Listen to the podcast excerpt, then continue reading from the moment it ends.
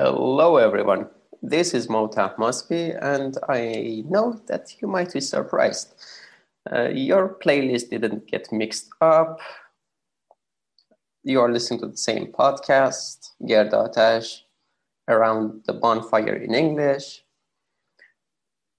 I know I just made two promises when I started this podcast. One of them was to only produce content in Persian, and the other one was to provide the links to the sources that I use. Though there were only two promises that I made, I failed to keep one of them, sorry for that. But I promised to make a summary of this episode in Persian in the following weeks. This is an interview with Dr. Michael Ruse. Dr. Ruse is the professor of philosophy and the director of the program in the history and philosophy of science at Florida State University, or was, because this interview is exactly after his retirement, if I have gotten him correctly.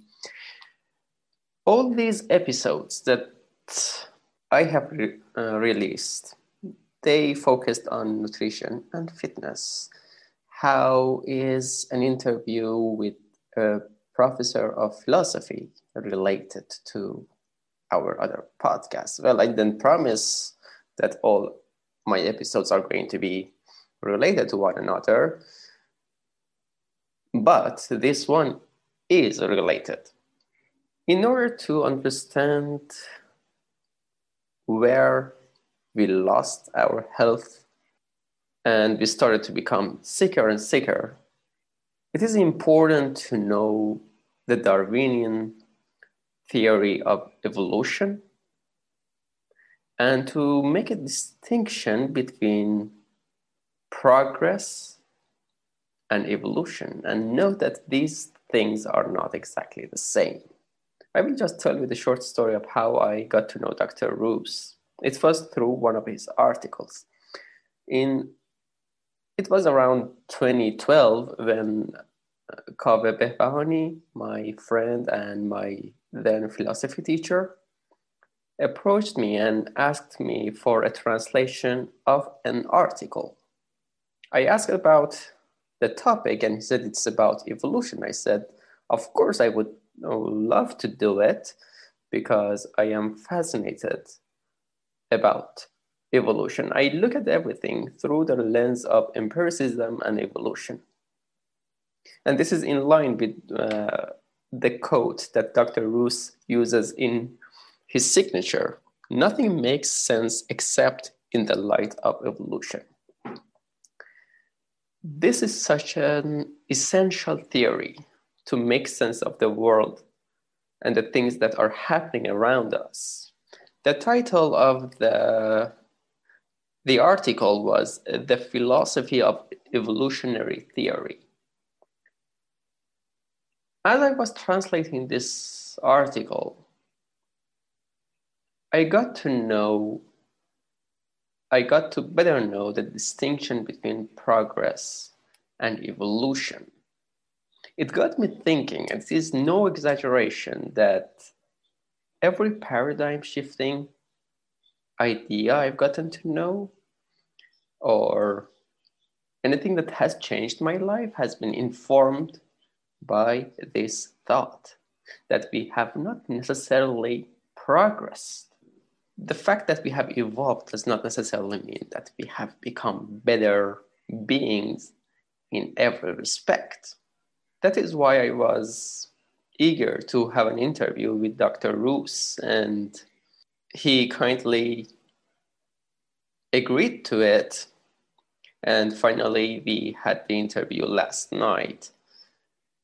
There were some difficulties. My email ended up in his spam folder when we were trying to arrange the interview, when I was trying to send him the link. So But eventually we managed to do it. And at some point in the interview, he refers to contraception and how that might not be a popular topic in Poland. If you are living outside Poland, you might not be aware of the decision that the government has made recently to effectively make it impossible to carry out an abortion. So, and this is the, when he talks about contraceptions and how they might not be very popular, not be a very popular topic, here is referring to this issue and the ongoing protests that I hope are going to be fruitful. I hope you enjoy this interview. If you do so, please share it with your friends, like us on YouTube, or if you're listening to the podcast, leave a review on iTunes, or if it is possible for you, that would be very nice if you could support me on Patreon. Without further ado, let's get to the conversation I had with Dr. Ruse. Okay, we have started the recording. Please. Right. Okay, let's talk then about all of my articles. I don't want to say every last one that I've ever written, but I would say that there's a linking theme to everything, more or less everything that I've written, and it's variations on the theme. The historian of ideas, Sir Isaiah Berlin, spoke of two kinds of thinkers, the hedgehog and the fox. The fox is somebody who looks at all sorts of different ideas, one after another in different areas. The hedgehog is somebody who's got one idea, but then spends their time, as it were, unraveling it. Well, in many respects, I'm a hedgehog. That doesn't mean to say I don't cover a lot of items, but mainly I would say the items I cover do tend to be linked by a common theme or a common center core or whatever trunk, if you want to call it, whatever you want to call it. And obviously, where I'm starting is with Darwin's theory of evolution through natural selection. Now, at one level, I'm dealing obviously with the modern theory, which is genetics, molecular biology, and all of those sorts of things. However, I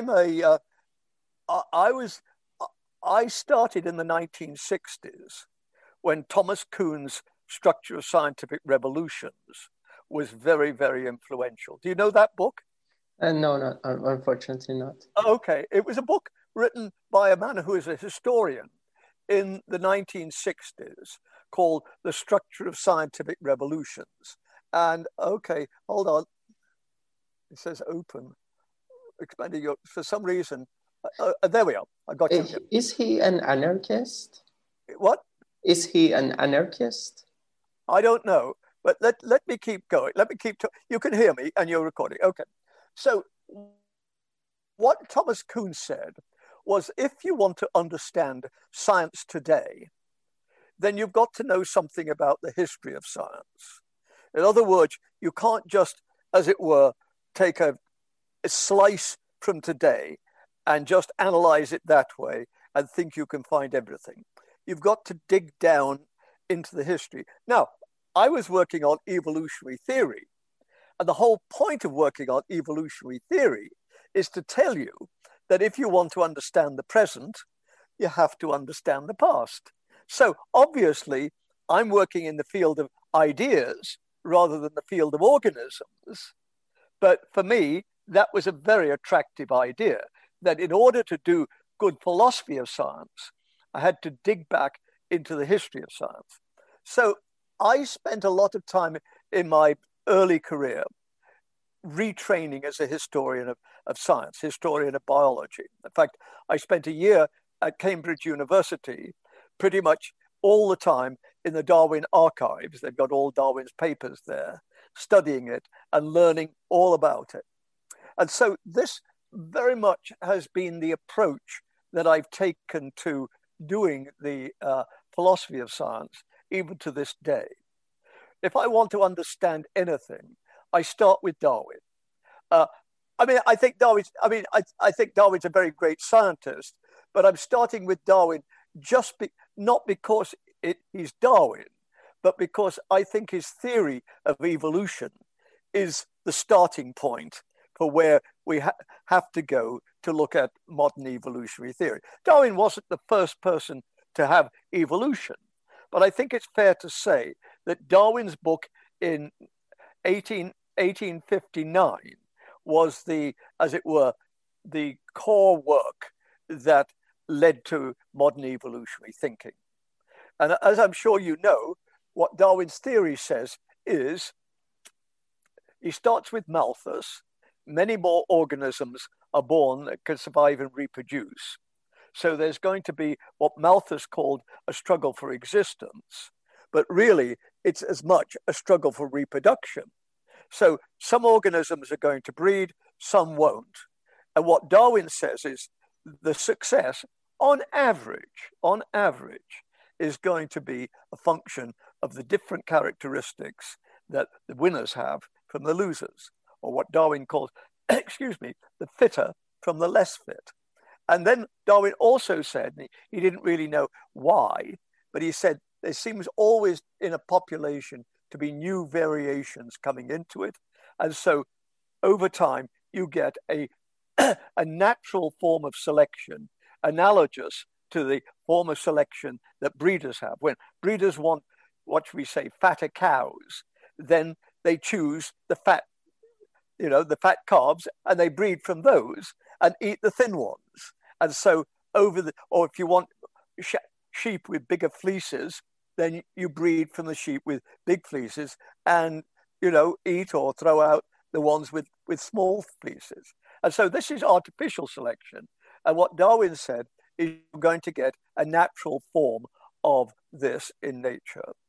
But this doesn't just lead to change. It leads to change of a particular kind.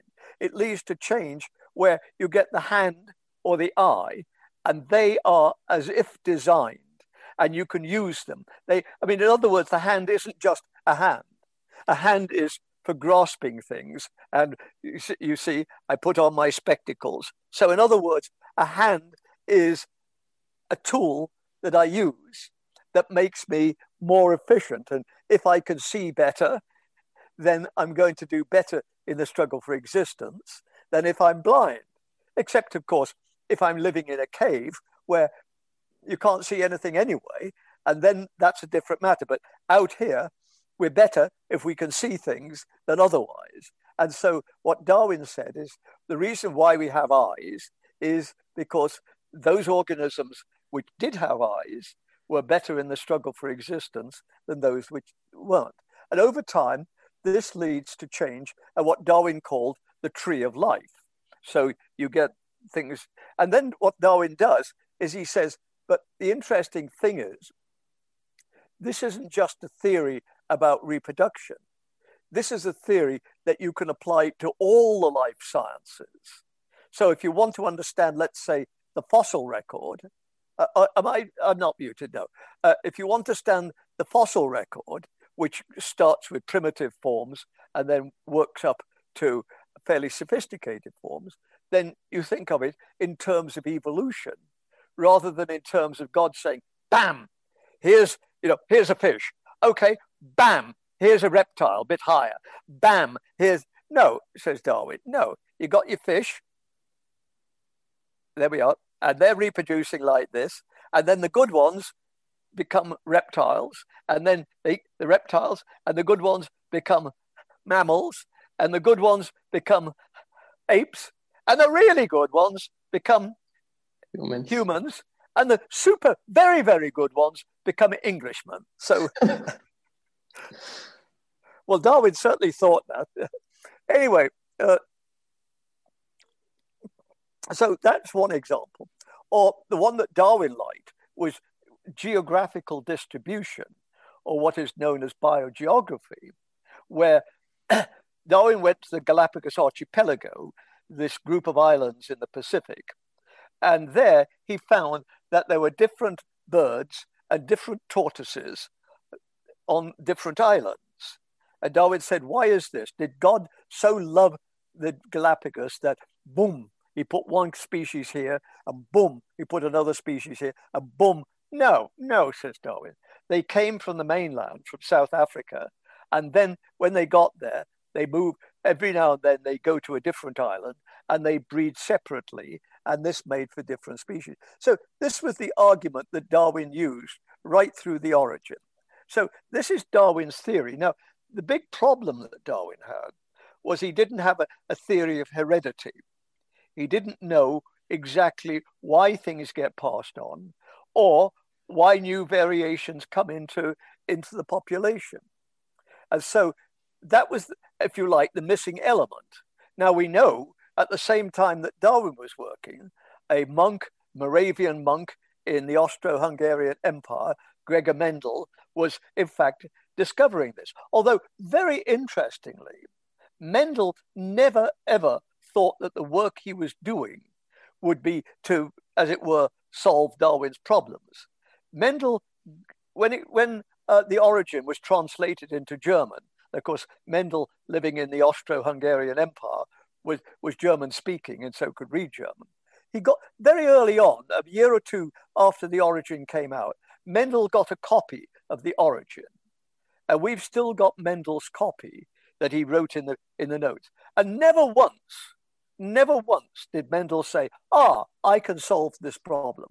What Mendel was interested in, he was a Catholic priest.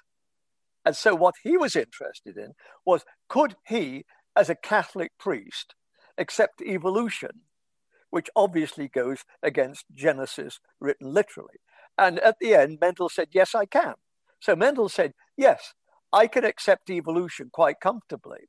But Mendel never, ever said, I see the problem that Darwin's got, and I've got the solution. Never got that. Darwin never met Mendel. But we think possibly Mendel went to a conference in England in 1861, and it's quite possible that Darwin was up on the podium, up on the, the speaker's thing. Now, Darwin would not have spoken to Mendel, and Mendel would not have spoken to Darwin. But one has no reason to think that Darwin ever met Mendel. Quite possible that Mendel actually went to a conference where he saw Darwin. We're not sure of that. But as I say, we certainly know that Mendel had a copy of The Origin of Species and wrote all over it about whether or not a priest could accept him. So as I'm sure you know, it wasn't till about 1900 when people had a much better grasp of cytology, of the nature of the cell, that people recognized Mendel's work for what it was. Oh God, you've lost me again. Now, why is that? No. I can hear you. You can hear me. Well, yeah. Yes, I'd like to see you too. I'm not sure why I can't see you. Can you see me now? No, I'm just trying to see. Hold on. No, I can't. I don't know why I can't see you. No, crikey. No. Can you see me?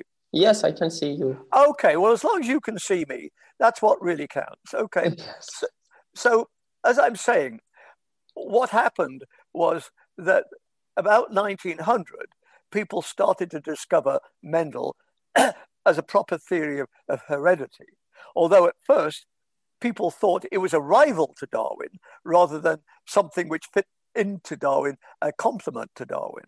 And so it wasn't until about 1930 that we got what is known as the modern theory of evolution, or the synthetic theory of evolution, where Mendelism and Darwinian selection are put together. And then, of course, the final big breakthrough came in 1953, when Watson and Crick discovered the double helix and showed that that the Mendelian gene can in fact be explained in terms of molecules. It took, 10 or more years for that to infiltrate into evolutionary thinking. But certainly today, evolutionists are quite happy with molecular biology, and it's part of the picture. Now, let me finish what I'm saying with this. Mm-hmm. I'm a philosopher. So in a way, there's two kinds of questions I'm going to ask. One is philosophical questions about the theory. For instance, is the theory a theory like the theory of physics? Or is it in some sense different?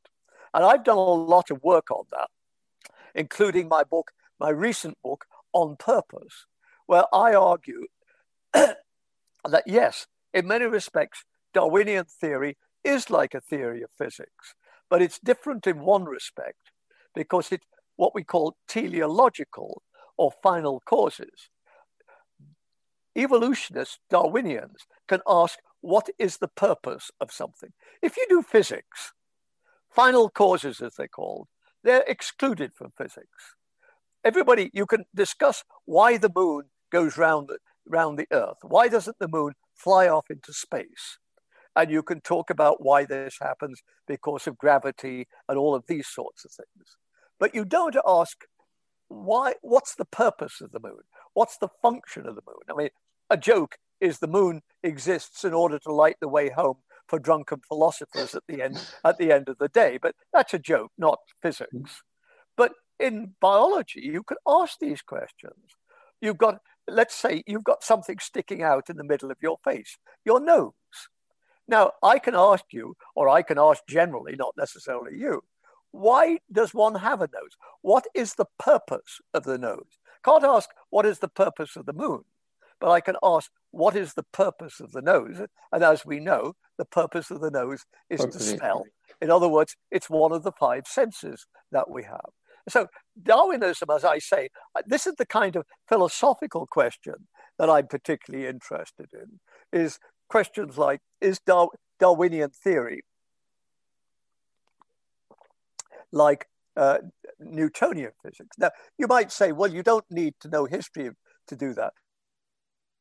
Because if you understand the problems as Darwin saw the problems, then you get much more rapid insight into what the problem is and how Darwin solved it. And then you can ask questions like, is this exactly the same problem today? And I would say, yes, it is. Do we solve it in exactly the same way? And I'd say, often we do, but sometimes we have much more sophisticated understanding. And so we can offer explanations that perhaps Darwin wouldn't have been able to offer. So yes, it's the same problem, but today it's done in a very much more sophisticated way. So that's one kind of problem that I'm interested in. The other kind of problem is, as a philosopher, how can I use evolutionary theory, and in particular, Darwinian evolutionary theory, in order to explain philosophical problems? And what are the two big philosophical problems? Well, you were in Germany, and you know Immanuel Kant said it's the question of the starry heavens above and the moral law within. In other words, the two big questions of philosophy is, what can I know? What can I know about the world? And the second question is, what should I do? What ought I to do? In other words, what philosophers call epistemology on the one hand and ethics on the other.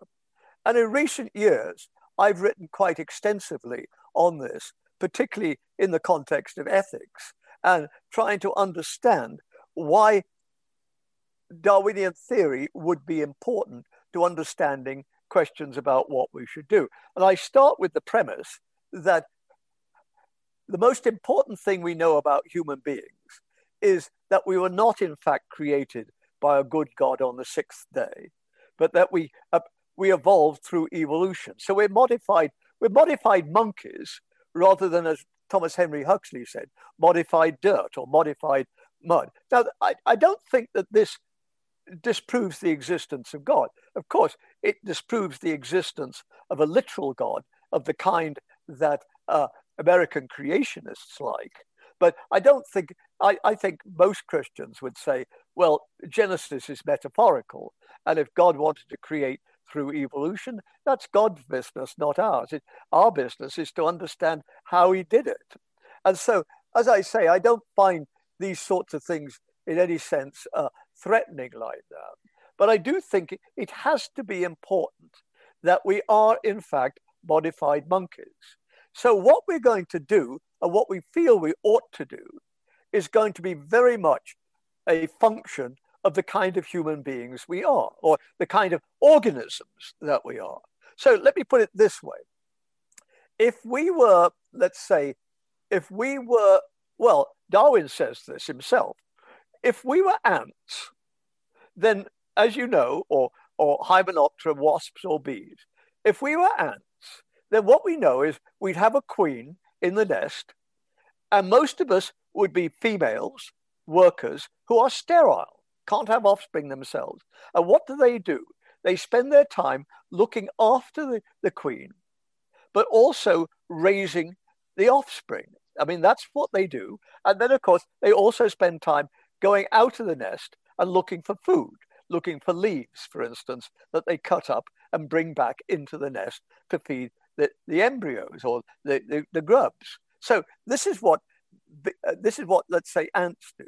Well, what about the males, the drones? Well, as we know, the males don't do anything. They just hang around until it's mating time, and then the queen flies up into the heavens, or the new queen flies up into the heavens, and the drones all follow her. And one of them is lucky and fertilizes her, even though it usually means the queen comes back with half his body hanging from her. But then what happens as the weather gets colder is that the workers say, we don't need the males anymore. They're not doing anything. They're just, they're not, you know, they've done their job. We don't need them. So they close the nest and the drones all die. They freeze to death. They starve to death. Now, Darwin says, if we were ants, we would think not that we ought to look after each other, but that our highest moral calling could be to kick the males out of the nest when winter comes and let them starve. So in other words, they'd have a completely different moral system. And so these are the sorts of questions that I'm interested in. To what extent is our moral system a function of the kind of way that humans have evolved rather than otherwise? And without, you know, breaking any secrets, what I think is the most important thing is that humans are social, that by and large, we work together and we cooperate. And so this is how we succeed. We're not that strong, we're not that fast, all of these things, but put it together and work as a group, and then we can do things much more efficiently than working singly. For instance, one person on their own is not going to catch a deer or a gazelle. However, a group of us who plan, who plot, who set traps, and all of these things might well capture the gazelle without too much trouble. But it's a group thing. And then, of course, when we've caught the gazelle and killed it, then we don't eat it all ourselves. We have to share it. But that's how humans work. So these are the sorts of problems I work on, although at the moment, I'm trying to write a book. I'm writing a book which tries to deal with the question of what happens if you don't cooperate? What happens if you have war, for instance? Or, I mean, obviously, look at Iran. I mean, the extent to which there's hatred, there's violence, True. There's trouble within the country, people against other people, and then trouble with Iran against others, and not just the Americans. And I say, if humans are so very social, if they get on so well together, then how on earth do you get a country like Iran? And I'm choosing Iran. I mean, I could choose America today, so it's not that I'm picking on Iran particularly, but how on earth do you get a country, excuse me, like Iran, where you get so little social cooperation, or so it seems, if we are in fact social? So these are some of the sorts of questions I'm interested in and seeing how we can solve them. So that's a good background to what I do. So there we are. So that's a start. Yeah. Actually, you raised a very good point at the end, that we are social animals, and our survival depends on being social, and the way that our survival depends on cooperating with one another. Yes. But the way that society has changed and has evolved, the ones who do not care about others mostly come on top. And this is somehow, from my point of view, in contrast to our nature. What is your view on that? Well, obviously, humans are cultural beings as well as just biological beings, and we do things for our culture. For instance, it seems that most of the time that human beings, Homo sapiens, was on this earth, let's say from about 300 million years ago to about 15,000 years ago, we were bands of hunter-gatherers. We were small bands, perhaps of 50 people, mainly related to each other, who lived by hunting and by gathering berries and that sort of thing. Now, it was a very big, if we were all in Africa, we weren't necessarily all, but Africa's a hell of a big place. And there weren't a lot of humans. We're talking in total 20, 30,000, not a lot more. So basically, you've got these bands, and obviously every now and then they would knock up against each other, they would interact. But by and large, they didn't.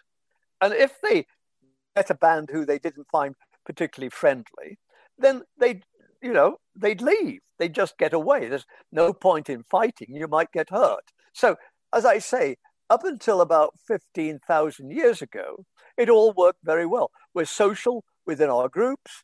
We recognize that there are other bands that we might be friendly with or we might not be that friendly with. But by and large, we can go about our own business because there's lots of room for all of us. And then around 15,000 years ago, perhaps a little later, agriculture was invented. And of course, agriculture on the one hand is a terrific success. It means you can feed a lot more people a lot more steadily. So in other words, you have many more babies than you would if you were in a hunter-gatherer society. And so suddenly, 10,000 years ago or so, the human population started to grow. And of course, two things. First of all, then there wasn't as much space and we were knocking up against each other. And secondly, with agriculture, you can't get up and leave. With hunter-gatherers, if you're not getting on with your neighbors, well, okay, tomorrow we'll just get up and we'll go 10, 15, 20 miles to the south and we won't bother them and they won't bother us. If need be, we've got time, we'll go 50 miles to the south because there's lots of space. But of course, with agriculture, you've put down your crops. You've got your fields, you've looked after your fields, you've got your cattle. You can't, if somebody comes along that you don't like, you can't just get up and say, okay, tomorrow we'll move on. No, because you've got things. So as I say, the feeling is that agriculture changed things very significantly. And of course, this then, it didn't mean immediate genetic changes. There wasn't time for immediate genetic changes, but it did mean that culture started to come in a great deal more. And as I say, there's a feeling that things like race and war and these sorts of things came as a consequence when people, as soon as you've got something, then others can want it. If you're a hunter-gatherer band, the next hunter-gatherer band might occasionally have a dead animal that you want to eat, but by and large, they don't any more than you do. So why go to war with another band when, what you're going to get out of it? There's nothing, they don't have anything that you can get, maybe one or two of their women, but not much more than that. Whereas, as I say, when you've got agriculture, then of course, it's worth going and trying to grab what others have got. And of course, equally, it's worth defending what you've got. And the way you defend is not by leaving, but by fighting back. So as I say, there's a lot of feeling that things like war and conflict and these sorts of things are, as it were, a byproduct of what seems to be a hugely successful move that humans made, namely towards agriculture. But as it were, in this world, you know, everything, every cloud's got every silver cloud got a dark lining or something like that. And so this is, you know, this is the situation we've got. So these are some of the, as I say, some of the problems, partly philosophical, partly biological, that concerns me and that I work on these days. Now, you've got to remember, I'm 80 now, so I don't suppose I'm going to be working on these for a huge lot longer, but that's what I'm working on at the moment. Right. So considering the positive points about agricultural revolution and the negative points, what is your standpoint regarding it? Do you consider it a positive change or a negative change, a progress or a move backwards? I don't know. I tend to be a little bit cynical about these things. I mean, obviously, at one level you get positive change, but then at another level you get negative change, don't you? I mean, you think about science and technology. Mm-hmm. Clearly, it's led to a lot of positive changes. I mean, for instance, that you and I can converse today. I mean, you yes. know, we couldn't have done this 20, 30 years ago in the way that we're doing. But now we can. But on the other hand, it leads to all kinds of weaponry and things like that, which we didn't have before. And, you know, to go back to Iran again, think of the kinds of weapons that now can be developed that couldn't be developed 50 years ago. And we all know that one of the big issues is nuclear weapons. And, you know, the development of nuclear weapons. And we saw what the Americans did in Japan at the end of the Second World War. And we're glad to say it's never happened since, but I don't think anybody could guarantee that it will never happen again. I mean, I don't want to pick on Iran particularly. Think of, you know, India and Pakistan. Think of North Korea, for goodness sake. Mm-hmm. And anybody who thinks that North Korea doesn't represent a major threat. I mean, they've got atomic weapons and now they've got intercontinental missiles. I mean, you know, they may not get to America, but they could certainly drop one on Japan. Imagine they dropped a nuclear weapon on Tokyo, for instance. Well, obviously, that would bring an immediate reaction by the Americans, who would start bombing the hell out of North Korea, which would mean an immediate reaction by the Chinese. God knows where we'd be. So the answer to your question is, it always seems to me to be one step forward and two steps back. Yes, obviously, things in many respects are better than they were. I mean, I've lived, you know, as I say, for 80 years, and I've been able to live a very comfortable life, thank you. I you know, when I want to go places, I can get on the plane. I don't have to walk there. My foodstuffs, I have abundant food. I obviously have good ways of leisure and these sorts of things. I have a computer that I can work on. So obviously, I live in the American South, but I've got air conditioning. So in the summer, it's not too hot to do anything but just sit around. We can cool our houses and just get on with our lives. So obviously, at one level, there's been huge amounts of progress. I mean, again, contraception. I know probably mm-hmm. not a popular topic in Poland, but certainly, I mean, the pill, the birth control pill, sure. has made a huge difference to the lives of women and freed them from the fear of pregnancy. It doesn't mean to say they don't get pregnant, but they can get pregnant much more on their own decision, as it were, rather than their biologist's decision. So obviously, technology has made a great deal of difference. But as I say, there's always the downside, the danger. And of course, not just nuclear weapons, but obviously global warming. We've seen, I mean, why do we have global warming? Because people have automobiles, which, I mean, that's a big problem, which emit all sorts of exhausts, which cause, you know, carbon carbon in the earth, and cause warming from the sun, and these sorts of things. Well, obviously, this is a downside to what is, in many respects, huge, progress. Now, it doesn't mean to say we can't do anything about it, but as you can see, the difficulty of getting people to do anything about it is entirely another matter. I mean, America has turned its back on global warming, and these, despite the fact that they've had these horrendous forest fires in California all summer, despite the fact that where I live in the American South, we have these horrendous tornadoes and hurricanes coming. So we know that it's causing a problem, and yet our leaders won't do anything about it. So if you ask me, yes, I mean, I do think there's progress, but do you think that it's progress, progress, progress, and progress forever, progress über alles, as it were? No, I certainly don't. It is, as you said, one step forward, two steps backwards. Okay, what are you saying? It is, as you mentioned, one step forward, but two steps backwards. That's what I'm saying. Yes, absolutely. Yeah, and this is about our story of civilization, how we changed after civilization. This is the story of one species, and Homo sapiens sapiens.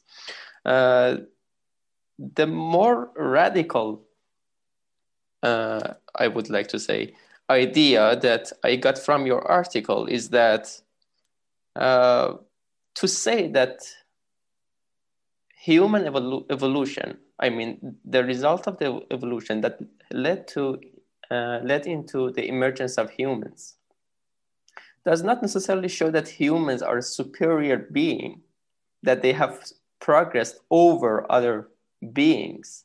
It is hard to say that we are the perfected forms of our ancestors, and we are the perfected forms because of our intelligence, we are superior to other beings. Well, I don't want to speak definitively for Islam, but I'd be surprised if it's that different from Judaism and Christianity, in that clearly Judaism and Christianity make humans superior to all other animals. I mean, in Islam too. Genesis talks about humans being created in the image of God. Mm-hmm. Now, certainly in the New Testament, we're told that God cares about all animals, that any bird that falls, God knows about it. But then it's emphasized, we are superior to them. So it is certainly a premise, if you like, an essential premise of Western religion. And I'm talking now certainly about Christianity and Judaism, and I suspect very much Islam too. True. That humans are special, that we are. I mean, other animals have a place in God's picture, God's world, but they don't rate anything in any way like humans, because humans, as they say, are made in the image of God. We are special. So on the one hand, then, you've got the Christian, let's say the Christian position. Then I think you've also got the position of a lot of biologists, for instance, like Edward O. Wilson, to take an example, Richard Dawkins too, who believe in biological progress and who believe that, in fact, we do see in evolution an upward climb from the blob through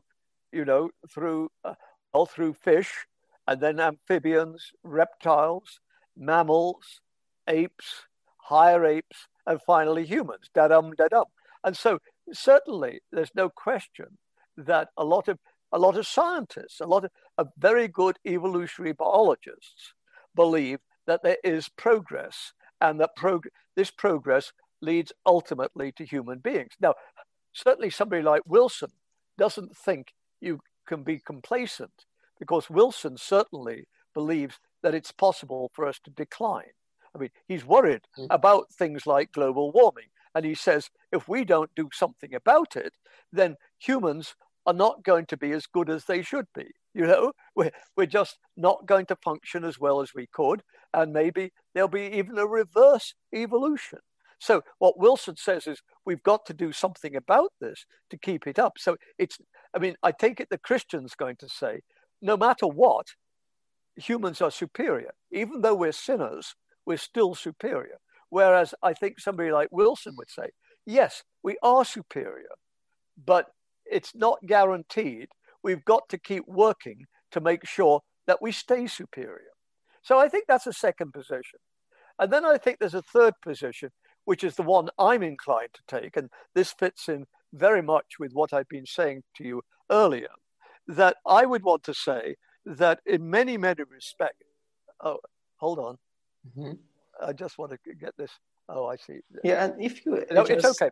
Your monitor so that we have the full your full face, that would be helpful. Anyhow, what I want to say is, as I was saying about progress earlier, yes, humans have evolved, but I'm not sure that we're superior to everything. I mean, let's face up to it. The coronavirus, from a biological point of view, is winning against humans rather well. I mean, already in America, what is it, nearly 250,000, a quarter of a million people have died from the virus in the first 6 months of this year. So a bit longer than 6 months now, but already. Now, that doesn't seem to me as though humans are winning and the virus is losing. I think a good case. So do I want to say the virus is superior to humans? No, of course I don't. But do I want to say biologically one could make a case for saying this, the virus is superior to humans? And I'm afraid I could say that. Yes, it does seem to me that there's good reason to think that maybe the virus is a more efficient organism than a human. So this is my position. I don't think you can read human superiority out of nature. And I don't believe in the religious side. But I still, obviously, I think that in respects, most important respects, humans are superior. But what I want to say is that that's my judgment, not God's judgment, not nature's judgment. It's my judgment. I judge humans to be superior. So I want to say that in a sense, we have to make the decision ourselves. It's us who makes the decision. And that's why, not quite facetiously, I call myself a Darwinian existentialist, because the existentialists say you have to choose. It's not given to you. The choice is yours. Condemned to freedom. Nobody's going to make these choices for you. What's going to happen is the way that you make the decision. Even if God exists, the decision ultimately is yours. And I agree with that very strongly indeed. So that's why I call myself an existentialist, a Darwinian existentialist, because I believe very strongly that the decision is ours and ours alone. So thank you very much for the clarifications. How much more time have you got? I could give you another 15 minutes if you like. And that's great. So let's go back to when the theory of evolution was born.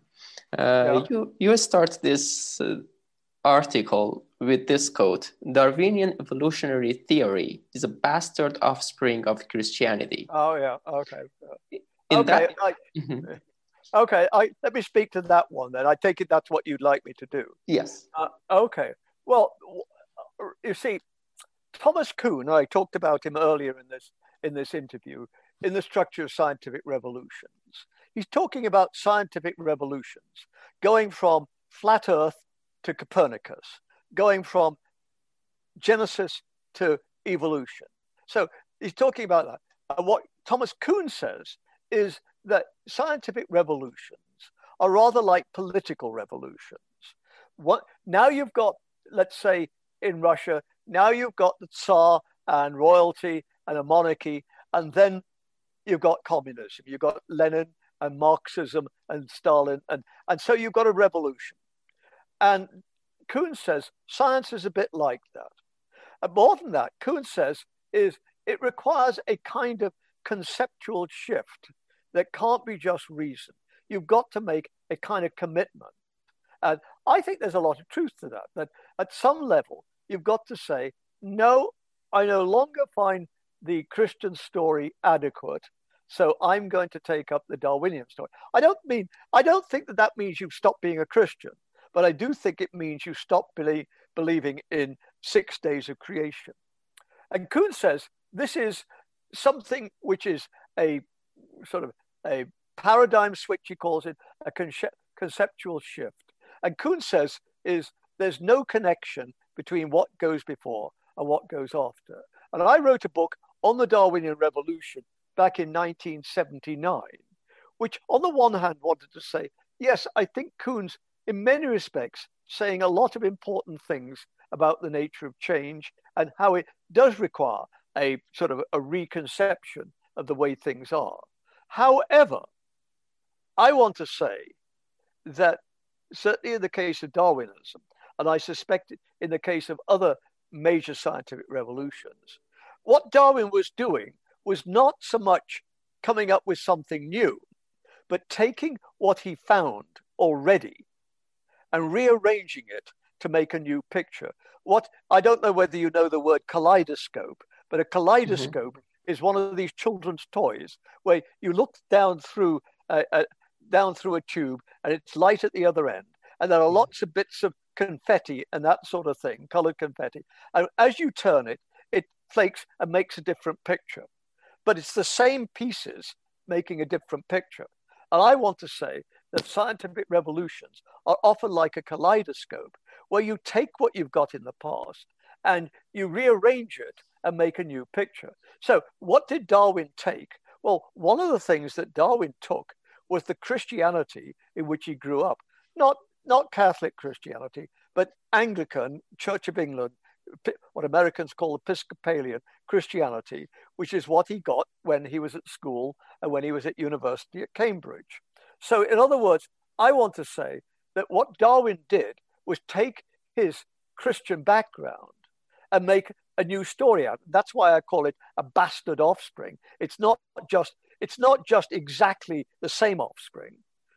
But it is an offspring, but it's a different kind of offspring. So that's why I call it a bastard offspring. So it's not quite straightforward. And one of the things I talked about teleology and final cause just a moment ago, or just earlier, and the nose. And of course, one of the big things certainly in Anglican Christianity, Anglican theology, is what they call natural theology, and in particular, the argument from design, or the teleological argument, namely that the world is so design-like, it couldn't have happened by chance.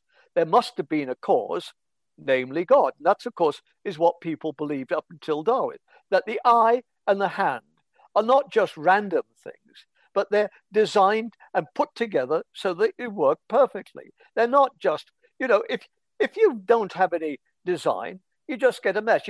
Let's say you come into a room with a bunch of chalks and you throw the chalks on the floor.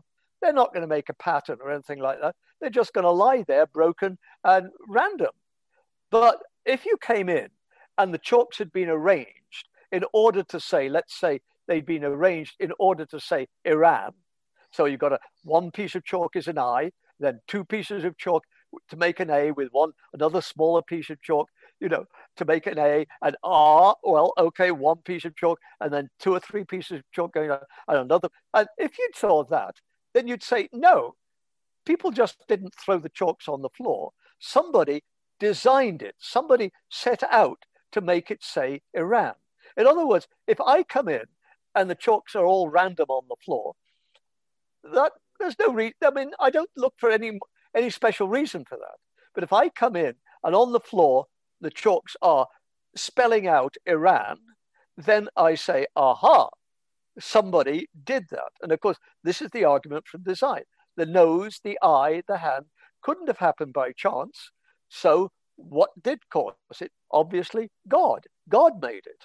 But now along comes Darwin and says, no, I don't need God. Natural selection can do it. Just blind laws working indefinitely create design-like phenomena.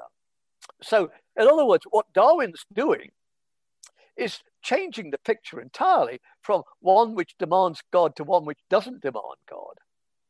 But the problem he's trying to solve is the same problem.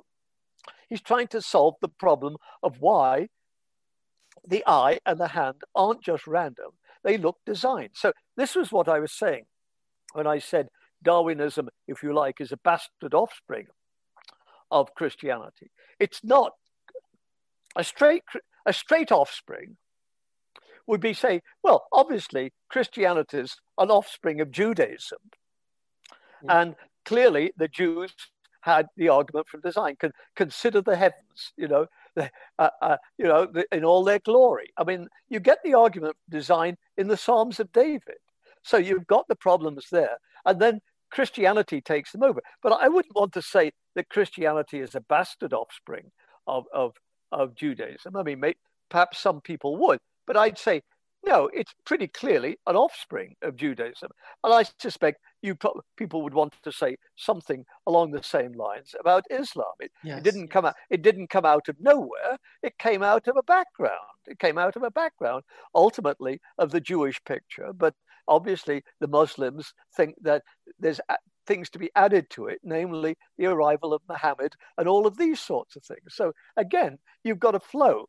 But in the case of Darwinism, Darwin wants to keep the problem, but he wants to say no.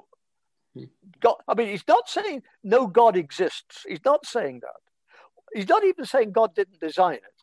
What he's saying is God didn't have to design it by hand, as it were, right there, as somebody would have to design that chalks on the floor spelling out Iran.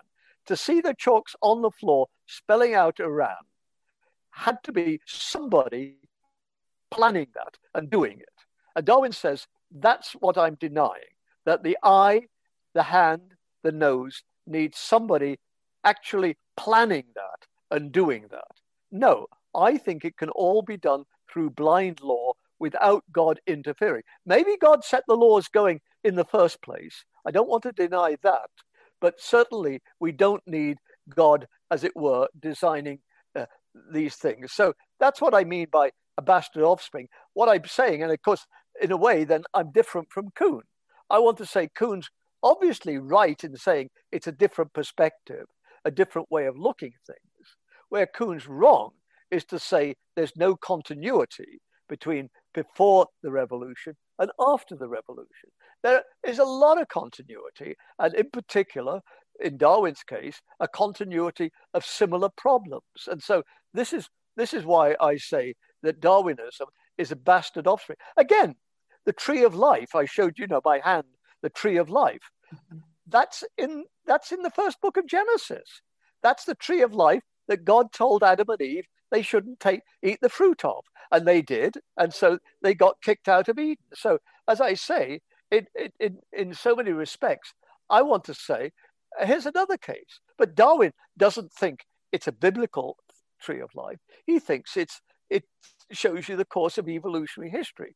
But he's showing you the tree of life. He's using the metaphor of the tree of life. He's using this Christian metaphor to illustrate the absolute fundamental nature of what evolution's all about. So here's another case where I see continuity between Christianity and Darwinism. You read Darwin, he talks about the tree of life, and all of his readers would at once have said, oh, yes, I know about the tree of life. That makes sense. I understand what he's talking about. Yes, I can see that. Now, they may not accept it, but they understand what Darwin's doing because he's using metaphors, tropes from Christianity. So that's what I mean by saying Darwinism is a bastard offspring of Christianity. So thank you very much for your time. I think we finished up that 15 minutes that you generously gave us too. Thanks so much for your time, Dr. Ruse. Okay, well, if you want to do it again, let me know. And I've said it now, so you're not in. If you ever want to get in touch with me, you won't be in my spam folder. Okay? Sure. Okay then. Goodbye. Thank you very much. Bye.